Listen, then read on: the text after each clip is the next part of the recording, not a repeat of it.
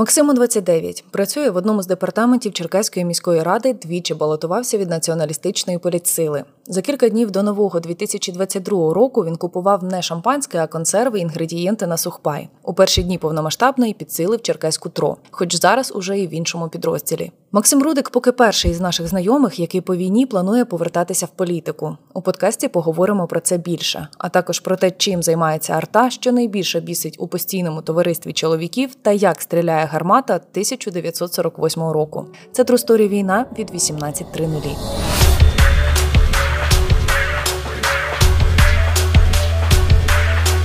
Давай спочатку розкажемо слухачам е, щось про тебе, і мені так само розкажемо, бо ми там близько знайомими ніколи не були. Чим ти займався до 24 лютого?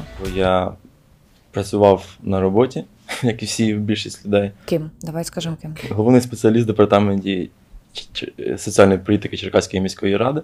Вів собі звичайне блін, побутове життя, ходив там на тренування, на концерти і так далі. Займався суспільними якимись важливими речами. Е, також і політикою. Цього не утаїш. А, Давай одразу озвучимо, хто в якій саме до якої саме політичної сили ти мав стосунок? Е, мав і маю свобода. І я, в принципі, цього і очікую на подкасті, бо ти будеш друга людина, із якою я хочу і трошки політику зачепити, і насамперед поговорити про людей, які називали завжди себе патріотами, і про тих, хто пішов і хто не пішов. Але давай повернемося до 24 лютого. Чи вірив ти в те, що буде повномасштабно? Так, вірив, е, тому у мене був рюкзак зібраний, мабуть, уже в грудні, всередині грудня. 29-го десь числа я пішов купляти там тушонку, водичку, крекери. На мене так продавчиня подивилася, типу, на Новий рік. Кажу, так, на Новий рік, звісно. І, типу, взяв та пішов собі далі пакувати валізу. Я думав, якщо чесно, що почнеться це все 23 лютого. Ну, вони люблять відбирати такі якісь цікаві числа, які це. Ну, вони, вони, мабуть, десь забухали і вирішили на похмілля. На похмілля рвануть, да, більше смілості набралося. До мене позвонив 24-го Артем Декалюк, десь пів пів п'ятої ранку. Типу, каже, почалося. А я типу, 20 вже пройшов, ну що там, що почалося? Кажу, Тьома, ну, ти може десь там погуляв добре. Він так. Макс, війна, зайди в інет, типу, глянь, заходжу, війна, тоді ж набрав. Що він не спав пів п'ятої ранку? Щоб сказати мені, що війна почалась, мабуть. Він, типу, прям так сильно переживав і чекав, що ні, от. Ні, ну я думаю, йому теж хтось повідомив більш за все, а він уже мені. І я ну, що замітив, теж незвично. Е, Спав, і я чую ліфт. Ну, Десь четверта ранку туди-сюди, туди-сюди, так якось так. Теж підозріло, але я не зреагував, далі собі ліг спав. З нервами в тебе все нормально, так? Да? Ну, не завжди, але в більшій мірі так. Потім набрав вже Сергія Воронова, він мені сказав, ти там що погуляв. Так само Ярослава Нищика, він каже, ти там що погуляв. Ти покажи, ребята, собирайтесь потихеньку, треба їхати на тероборону. Ну і так ми попали на тероборону. 24 ви одразу пішли в трошку? Так. Е, Я ще до цього записався за дві неділі до війни, і я в резерв ТРО подав документи, під, ну, підписав типу контракт. Але як як оказалося, як ну, зазвичай у нас в країні документи десь мої загубилися. так. І 24-го заново прийшлося все ці круги ада проходити, вже в черзі стояли і так мерзли там. І що було далі? Повирішували всі свої особисті справи. Ну, На роботу я позвонив, мені сказали, начальник мій, типу, я знаю, що де ти, можна ж не дзвонити більше. Ну, типу, не хвилюйся, все все окей. Потім потім нам сказали в ТРОшки 25-го приходьте. Е, ми поїхали до Ярослава, потім дзвонив Воронов, каже, поможіть там розгрузити продукти. На На училище. Так, приїхали розгружати продукти. Та там у нього так і осталося. Помню, вранці стояв з Яриком вже їхати на ТРОшку. Такий щось паспорт достав, а там членський квиток партії. Типу, каже Ярик, може ти його каже, заховай, хто знає, що воно буде далі. Я там е, за батареєю там е, трохи обоїна. Став, я туди його запхнув, ну, досі там лежить. Яким був е, твій шлях у трошці загалом? Чи було якесь навчання, не навчання? Тому що е, із кількома людьми я спілкуюся, у всіх свої якісь різні версії. Ну, навчання було, коли вже е, після Попасної ми були в районі Тереошки, а в Попасній була міська Тереошка. Коли там ну, сталося доволі прикрі речі, І нам теж кажуть, ми скоро виїжджаємо, і всі ж почали питати, а підготовка якась там буде. Ми тільки на блокпостах стояли і все, типу, їх такої підготовки не було. Там хто, хтось більше знає, хтось менше, хтось взагалі там в армії був років 20 тому, він автомат вже не пам'ятав, як типу, заряджати, розв'яжати. Потім так, почали почали потихеньку нас і тактики, е, тактику тренувати, і на полігоні ми стріляли, і вкатували танком, не, не розумію навіщо. Ну, приїжджав, він ти мав кинути по ньому типу гранату, це якийсь совковий, типу. Ну, типу, щоб до звуків звикали, наскільки нам пояснювали е, із керівництва вже. Можливо, їм видніше керівництво. Попасна сталася кінець квітня, Так. травень. Тобто, із е, там, умовно, і початку березня і до травня ви робили що? Стояли на блокпостах. Караули, переїзди, тільки десь більш-менш прижилися на нове місце, тільки десь менш- більш-менш прижилися на нове місце. Потім нас кинули на кордон Кіровоградської і Черкаської області. Ми там чекали прориву, невідомо якого, ну чекали. Це оця славнозвісна історія, коли всі їхали в автобусі, молилися, чекали, що будуть танки їхати із Миколаївської області. Так, Не це, доїхали. ну, ми там, да, сиді, просиділи, мабуть, приблизно з місяць, так, в селі. Ну, людям веселіше було там село таке, було вже мало людей, мало хто приїжджає туди. Трохи розвеселили людей. Чому взагалі а, вирішив перевестися? І найголовніше, оскільки вже цей подкаст е, слухають військові, як ми знаємо, як тобі це вдалося? Тому що я знаю, що трошки зараз ну багато людей хочуть переводитися, але вони не можуть знайти цей механізм. Е, Ну, мені пощастило, тоді формувалася нова бригада в ССО, і тоді можна було подати, подати документи, якщо там твою кандидатуру приймають в е, батальйоні, вони передають далі і підписує сам. Підписує сам Завужний, типу, наказом Завужного мене перевели за місяць. Тобто це дуже швидко вже рахується. Бо я знаю Женю, він 4 місяці переводився. Е, Давай поговоримо більше про те, чим ти безпосередньо зараз займаєшся. Ви в арті, правильно? Е, Зараз ми вже ми чекаємо міномети, щоб бути в арті, поки не в арті.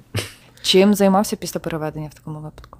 Блін, там дуже цікаво, дуже цікава, цікаві обставини, тому яка ще, ну. Да. Е, зараз е, хлопці займають. Я на лікуванні, а хлопці займають позиції е, на Луганщині біля Креміної. Чому ти на лікуванні? На лікуванні, тому що в мене проблеми із е, судинами і з, як оказалося, із зором. Це дало трохи мозок дав на зір, також проблема пропадає. Це виявилося вже після повнома... початку повномасштабного? Е, Це виявилося перший раз сталося в квітні, і потім так продовжувалося. Я капаюся там раз там в 4 місяці проходжу якийсь це мені допомагає на, на трохи, і потім знову. Окей, давай розкажемо про ваш побут. Твій день. Розкажи якийсь зараз свій ранд... не, не лікування, зрозуміло, що, але свій якийсь рандомний день. Ти Перше, що ти робиш, це одягаєшся з матами в голові, чому так рано на, йдеш на шикування. котра година? Е, в 6.40 в 6.45, а останні крайні рази то вже було в 6.15. Блін, вибач, я тебе переб'ю. Ти заморачуєшся цією штукою не останній, а крайній? Тож, да, так. Ну, мене навчили так, я теж раніше. Останні, останні мене всі просто почали е, перебивати, типу, так крайні, крайні, Чому? каже. Ну, ну, типу, останні. Да, забобон якийсь, ну останній раз, це, типу, ти вже цього ніколи не зробиш, наприклад, або ще щось. Для тебе зараз це важливо, чи просто через те, що задовбали ви? Чи все, що задовбало, я просто змирився з цим, кажу вже як. А типу комусь це принципово, да? Так, ну є такі люди, які. Я не кажу, я не скажу, що я не забобонний, але є люди забобонні взагалі, які. Це має рацію. Типу. Тому мені простіше з ними погодитись. І... Окей, шикування 6.45, що далі? Так. Далі, далі роздають роботу, хто там наряди, хто на.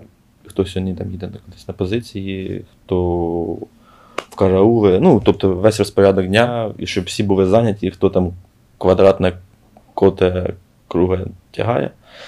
Е, так, да, так він приходить. Ну, із хорошого це сніданок, обід, вечеря. Ну, доволі, скажу так, що в ЗСУ я ще не був ні дня голодний, і щоб там сказати, що погано кормили, то ніколи не сказав би, де б я не був. Мені здається, ти схуд, до речі. Так, останній десь місяць я вирішив, вирішив взяти за себе, бо тому що я трохи поправився в армії кілограм на 10-13. І далі треба скидати трохи, тому що люди вже дивляться скоса. Яка у тебе посада в армії? Солдат, е, звичайний. Це звання. Ну, звання е, солдат, а посада в мене е, номер е, розрахунку навідник. Це нова мене посада, просто я ще її не вивчив. Навідник СПГ, е, рота вогневої підтримки. Чи був на бойових завданнях за весь цей час? Е, Так, був влітку під Мар'їнкою. У нас дуже багато піхоти поранено було, нас вивели в в кінці серпня. І потім в мене почалися ця епопея з переводами. І так я ми попали на Луганщину.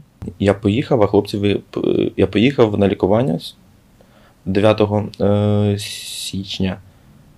А хлопці через півтора дня мені дзвонять, кажуть, ну там, якщо що, то ми будемо там дзвонити, бо ми поїхали, нас вже кидають на нуль. Каже, чекаємо тебе.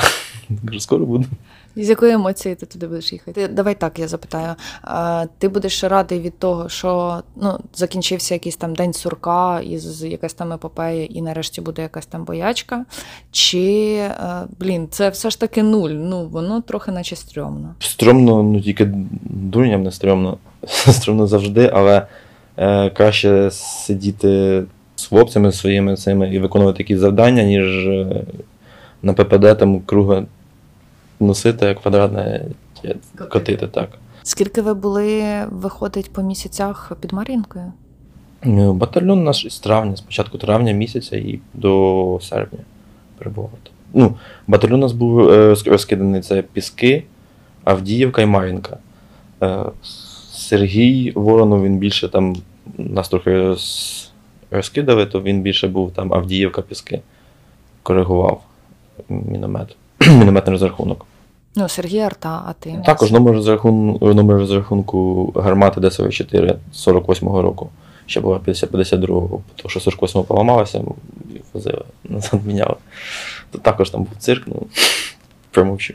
Як, Таке. як стріляють Між- між- гармати 52-го року? Да? Е, доволі влучно, але якщо ти часто з неї починаєш стріляти, то вона і починає підкидати. Вона чуть сальто не робить, і так, таке собі враження, тому що вона може по своїх.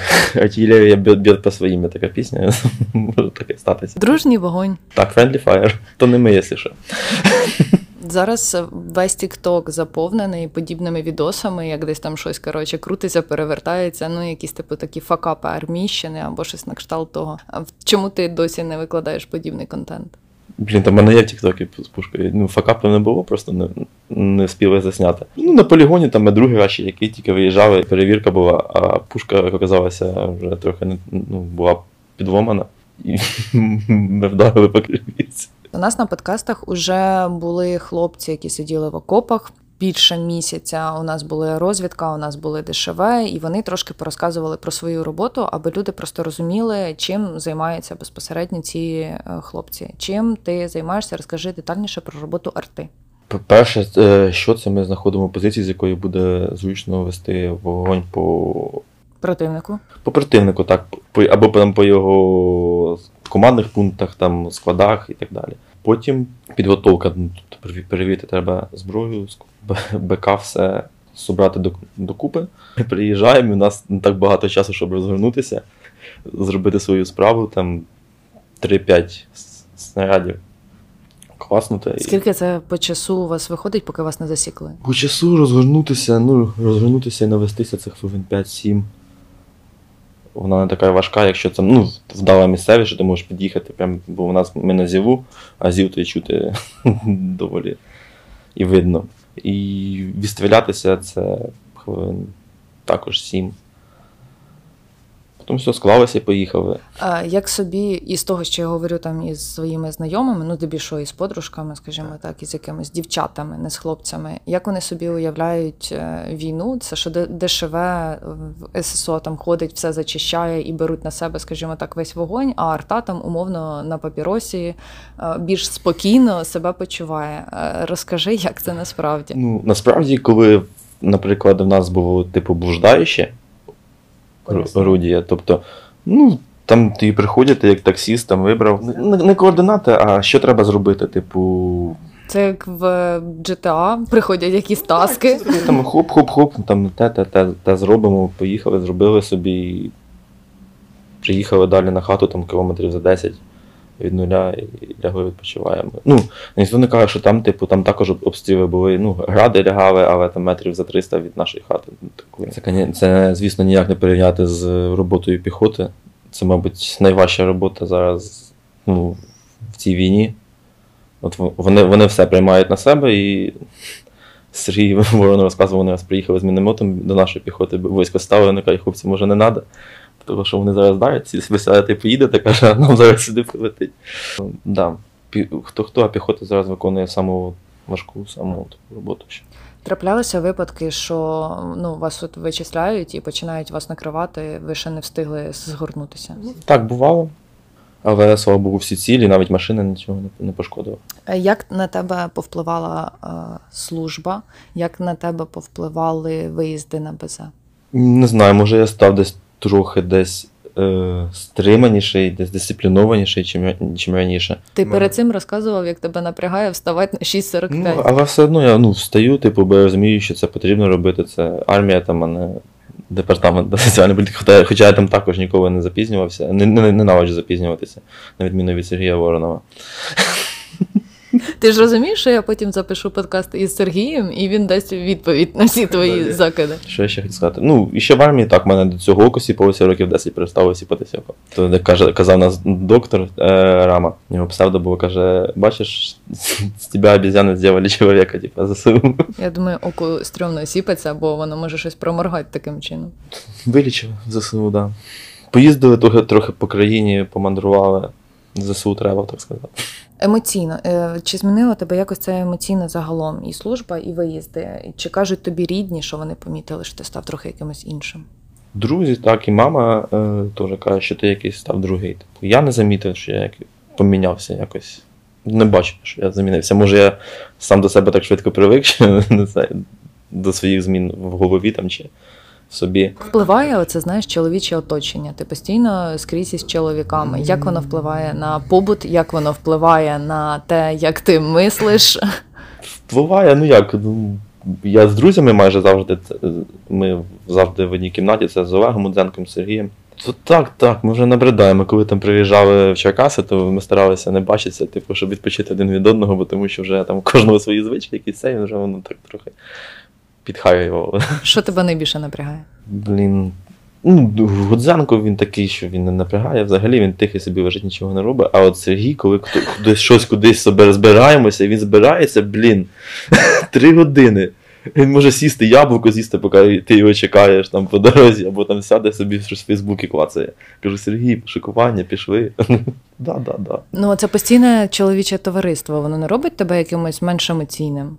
Буває, інколи робить, але в більших випадках навпаки.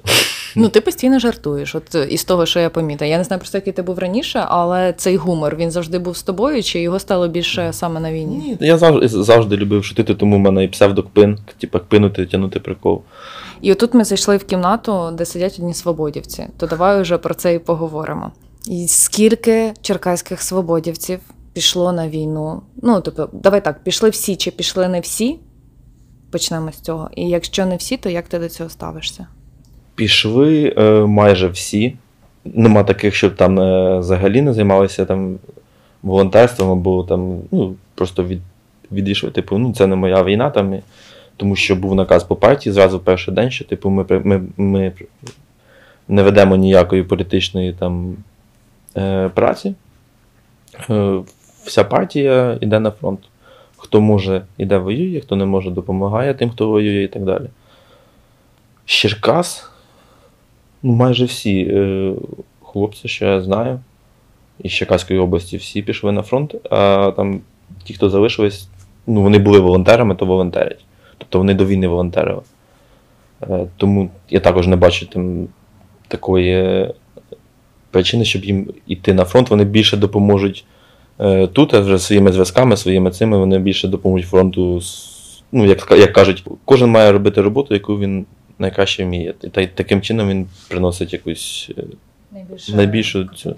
Да коефіцієнт корисної дії для нашої країни і для перемоги. Якщо говорити не про свободу, а говорити загалом про тих людей, які називали скрізь себе націоналістами, які називали себе патріотами своєї країни, фоткалися в вишиванках, ну і вели подібну типу діяльність. І якщо вони або просто не пішли на фронт, або дистанціювалися від війни, твоє ставлення до цього. Бо зараз в мережі я бачу дуже багато хейту. Кожному своє. Е, Типу, це кожного свій вибір, і мені взагалі до таких людей ну, якось взагалі не цікаві. В тебе просто не було очікування такого, що всі 100% підуть, і тоді вийшло так, що їх і не обманули ці очікування. Так, звісно, ну е, я думаю, всі е, розумні люди розуміли, що там хлопчики там з, з дядьки з животиками там з обласної ради, з міської ради не підуть воювати. Навіщо? Їм є що втрачати там. Хоча всім є що втрачати, але в когось, типу. Ну, хтось вирішує свою долю якимись діями, а хтось е, хоче проскочити або там десь пересидіти. Е, Свободівці вони е, постійно тягнули за собою тему національно-патріотичного виховання молоді, ну і в Черкасах, і в області так само. На твою думку, чи вдало тоді велася ця робота? Ну тобто, чи достатньо правильно доносилися формати і так далі? Е, І зараз які ми з цього маємо результати? Ну, я працював е, в обласному НПВ, національно патріотичному вихованні. Ну, нас на п'ятеро, нас було п'ять чоловік, і ми мали охопити всю область. Ми робили в, ну, в своїй мірі все, що могли. Тобто ми проводили і безкоштовні е, дитячі табори вишкільні. Спочатку там один заїзд, а потім ну, дійшло до того, що три заїзди за літо. Е, вишколювали дітей. Е, також турнір стрілецький ми удвох з, із Олександром Поліщуком об'їздили, мабуть, всі районні центри за дві неділі. Це ну, дуже важко, тоді там зарплатня була щось там 3 тисячі, щось таке. Типу, нам приходить зарплата, ми там чисто на бензин, так і на готелях. Го- ми жили в готелях, але там в готелі нам щось відшкодовували пізніше. Дуже такий випадок був в Тальному, що в готелі там стара хата, знаєш, як це? Хостел назвемо так. Е, ковер на цьому. І таким тхненним, не знаю, ну, с- старозною такою. Кажу, Сань, пішли в АТБ. Взяли, бутилку виская. І національно-патріотично виховалися. Ну так, що спокій, спокійніше якось лягти спати. А зараз ці умови, в принципі, рахувалися нормально, типу, я не відмовився. Про формати. Чи добирали вдалі формати для того, щоб залучати максимальну кількість молоді, на твою думку? Зараз би, наприклад, щось змінювали? Ну, тоді ми працювали більш за все більш е, з Інститутом української національної пам'яті. І все, що ми могли, ну, блін, ми ходили по школах, проводили якісь тренінги, е, там тактику, медицину їм ну, дітям показували. Старалися якось, е, щоб не просто там лекція якась чисто, а поєднувати лекцію і там тактику. Щоб, типу, діти спочатку побігали, потім їм хотілося вже посидіти, відпочити, послухати якусь лекцію. Ми не хотіли якось показатися занудами. Думаю, в нас виходило, тому що дітей доволі багато було завжди, їх не зайняли, типу вони самі приходили. Тобто, ну, може, щоб на уроках не сидіти. Я, б то- я теж так робив. Ну, але е, приємно було ну, дивитися, що майже всі, ну не всі, а майже всі, більшість е, з цікавинкою такою в очах дивилися те, що ми показували або розповідали. Як думаєш, після 24 лютого на чому потрібно робити акцент національно-патріотичному вихованні молоді, дітей в школах, аби таке 24 лютого повторилося не через одне століття? Ми маємо знати свою історію, і тобто, щоб кожен розумів, що кожна е, поважаюча себе людина, українець має знати українську мову, українську історію і ну, бути українцем. Тобто е, шанувати традиції українські, шанувати українських героїв і шанувати свою країну загалом. Її територіальну цілісність, її е, гімн, її прапор, її символи. На яких моментах історичних треба робити наголос, щоб люди роз... ну, щоб діти, ді... от саме діти розуміли, що це ж не раптово сталося. Треба пам'ятати всі дні наших визвольних змагань. Тобто, як і трагічні сторінки цієї історії, так і героїчні. Тобто, щоб е, всі розуміли, що нам ця незалежність не просто так на голову впала 91-го року, а дійсно за це боролось не одне покоління. Ми боролися за це не одне століття навіть за цю незалежність. І скільки нашої еліти, скільки музикантів, наших поетів, е, активістів перестріляли, пересажали в гулагах. Мабуть, ні одна нація в світі такого не переживала, як українці. Ну, хіба євреї ще. Чи слідкуєте ви зараз звідти із фронту за ситуацією з перейменуваннями вулицями в області чи в місті? Так, слідкували, було доволі цікаво. Нарешті в Черкасах з'явиться вулиця Степана Бандера, яку ми хотіли ще вже дав, ще давно зробити, дякуючи Ігорю Коломойцю. Він і петиції створював, і боровся в Фейсбук, і молодець. Але це все, ці всі перейменування мали зробитися ще в 91-му році. Тобто, щоб не було зараз. Ми тоді швидше зрозуміли, хто ми є, не тільки зараз, після такої, таких втрат, такої війни. Як тобі те, що зараз, після таких втрат, після всього того, що відбувається, є люди, які проти того, щоб перейменувати вулицю, не знаю, Пушкіна чи Лермонтова, чи Гагаріна перейменовувати ну, на українську? Так, а щоб дороги робили. Ну, я завжди пишу це. А деякі думають, що я це дійсно пишу і лайкають люди це. Ну, це від, від того, що не знаю, люди. Навіть не знаю, як сказати це. Ну, давай так. Я сподіваюся, що мої родичі не слухають ці подкасти, але от мої родичі вони проти того, щоб перейменовували вулицю Пушкіна. Бо Пушкін е, боровся із царським режимом. Свято вірять вони. Ну це Яким зараз чином? цитата. І, типу, і попри те, що там в коментарях, ну я намагаюся не влазити в цей срач, тим паче з родичами, але попри те, що їм в коментарях е, пишуть, та ви читали поему Полтава, вона да, читала, ні він там все одно за Україну. І я думаю, блін. У мене теж таке в сім'ї такі буває, бували. Зараз вже ні, зараз вже дійшло батькам, що я був правий. Я думаю, більш за все. Е- Такі моменти, чому люди проти перейменування. Яка різниця? Типу, я не там не піду голосувати, бо цей вибір типу, від мене залежить. Їм вбили це в голову ті ж самі політики з телевізорів, там ОПЗЖшники, ще якісь, що, типу, яка різниця, яка вулиця? Яка різниця, якою мовою говорити? Типу, а там потім грошей, скільки за за перейменування. Там ну, пишуть в коментарях, там, що відмивати будуть гроші. Якби якби відмивали гроші через перейменування вулиці, якби кожен рік би перейменовували, я думаю. Ну от бачиш, вже про це їм намагаються якось донести із кожної праски, що блін, та це в тарифі закладено, і ви і так за це постійно платите. Типу, перестаньте цим маніпулювати. Але, наприклад, коли пишуть, що страшного зробив Лермонтов наше перейменовувати. От я за це знаєш, чому я про це ну, запитала одразу після національно-патріотичного е, виховання? Тому що має бути якась державна політика спрямована на роз'яснення людям, що ми не маємо. Е, що Російська імперія взагалі для нас це окупація була. Що Радянський Союз це так само окупація, як і німецька окупація, так само і совєтська окупація. Е, що це все насаджені нам якісь герої, письменники, ну, вони не мають. Нести вплив. Да, нести вплив якийсь е, там про великий русський язик і так далі. Що він такий взагалі існує. Ви це пояснювали дітям в школі? Так, звісно, ми розповідали, але більш такому якомусь лайтовому лайтовому так форматі. Ми пояснювали, що в Україні мають бути українські герої, а не там Конів, вулиця Конєва, там, наприклад, в Черкасах.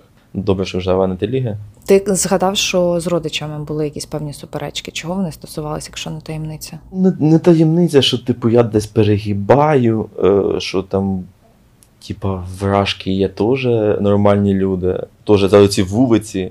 Кажу, ма, йди на вибори, вона та ні, нічого не рішає. Мама за мама не голосувала за свободу? Голосувала. Я ж її заставляв.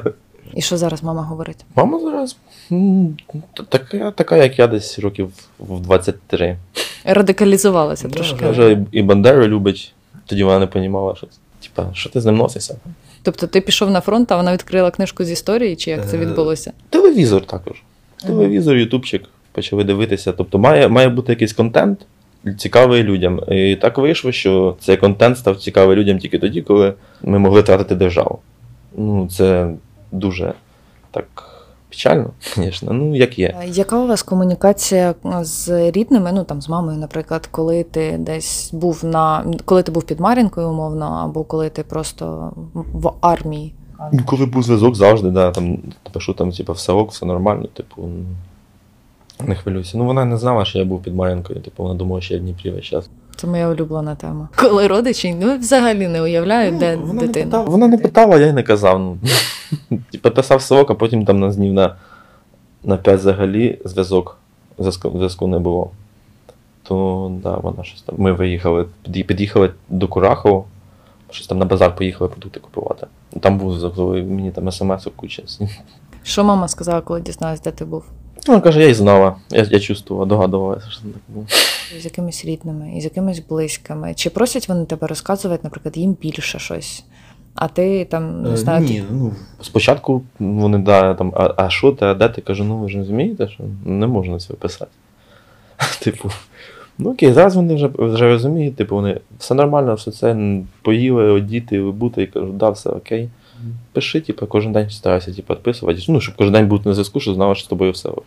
І все. моя улюблена тема, що тебе тригерить у спілкуванні із е, цивільними? Я над цим не задумувався, слухав подкаст Жеки, і це коли ти приїжджаєш додому, і ти стараєшся кожен час, типу, десь на, ну, насолодитися, що ти вдома, десь там, блін, ідеш по Черкасах, і так круто, типу. Не цінив ніколи так Черкаси, вони такі кру- круті класні не були, як оце, коли приїжджаєш там, типу, з армії, ну, зі служби. І воно, це питання, ти надовго, ти так стоїш, ти, ти, ти просто згадуєш, що там два дня в тебе там залишилось, і ти їдеш назад. Типа, чувак, ну задовбав. Що в Черкасах тобі зараз здається класним і крутим? Не знаю, ну саме, саме місто, самі спогади, мабуть, е, як колись тут, типу, десь проводив весело час. Це, мабуть, та пам'ять, яка осталася ну, про спокійне це життя. Ну, воно відносно було спокійним. Мабуть, і сум більш за все за цими часами. Якщо говорити про якісь там, не знаю, фронтові або армійські історії, що ти точно ніколи не забудеш, які моменти? Блін, ну це не можна розповідати, я думаю. Е, ніколи я не забуду Сергій Воронок, до речі, теж записав багато його цитат. Ну, ці цитати, мабуть, всі треба буде запікувати, тому бачу їх сенсу. Ну, там, армійський жарт такий. Окей, давай тоді поговоримо про якісь твої повоєнні плани. Закінчилася війна. Чим ти будеш займатися? Перш за все, політикою. Боже, це перша людина, яка хоче повернутися і займатися політикою далі. Е, Звісно, на, на роботу само собою буду ходити і старатися вже звикнути до нормального спокійного життя. Чому політика? Е, Ну, не, не знаю, чому в мене з самого дитинства я, блін, з 8 класу Савіка Шустера це дивився, мені було цікаво. Мабуть, тому що, тому що я почав.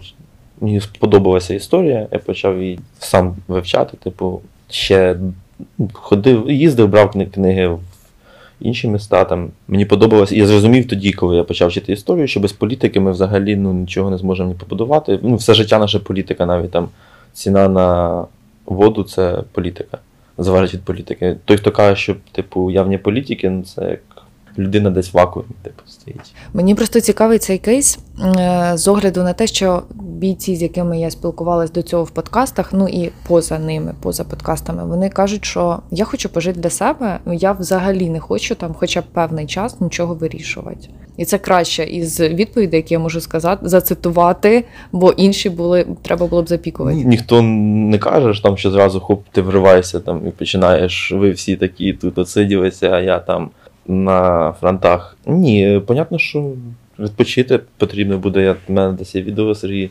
Воронов засняв, коли я розказував. Лічильник Сергія Воронова Да, зламався в да. цей момент. Я, я вже скучив за ним, просто думаю, вони за мною скучили. Де я там казав, ну там місяць погуляю, а потім все, кинув курить, санаторій, і потім вже в політику вертаємося. Вриваємося. Як ти думаєш, що зміниться взагалі у політиці після того, після нашої перемоги? Не так, як всі цього всі думають. Ну, люди зараз ходять, думають, все, після війни ніхто красти не буде, там ніхто ніяких договорів ніякого і так далі. Це завжди було і буде, але в цивілізованих країнах воно таки має більш найяскравіший відтінок, як в Україні. В Україні це така напервісна якась демократія поки. Тому я не думаю, що багато що зміниться. Що зміниться, але не так аж суттєво. Чи зміниться рівень підтримки патріотичних політичних сил на наступних виборах, на твою думку? Зміниться не, не не настільки, щоб аж. Не настільки, як ви цього очікуєте, да? Яким може бути цей відсоток, наприклад, якщо ми про Черкаську міську говоримо? Про Черкаську міську, ну, я думаю, для проходу в міську раду у нас вистачить. Ну, ми добре попрацюємо. А людей вистачить, які б хотіли туди йти? Ну, це да, це, це вже після війни ми побачимо. Є запитання, на які ти не захотів відповідати. Це йдеться тільки для подкасту, щоб це там на загал не звучало, а десь там під час зустрічі з друзями ти б розказував якісь історії, травив їх і хотів би, щоб люди їх чули. Ну, є деякі питання, на які так я можу там з друзями поговорити, а деякі е, там одне, по-моєму, питання було, що як ну, в собі його краще ставлю. Багато є якихось речей, які ти хочеш носити тільки в собі. Доволі так. Якщо задуматися, так, поритися в собі, то так. Не знаю, так, я така людина, що довіряю, мабуть, тільки собі. Хочеться сподіватися, що політики повоєнної України будуть такими мотивованими, історично обізнаними і з чітким розумінням того, ким є твій східний сусід. Та як кажуть військові, побачимо. Це був подкаст Трусторі Війна від видання 18.00. Почуємося.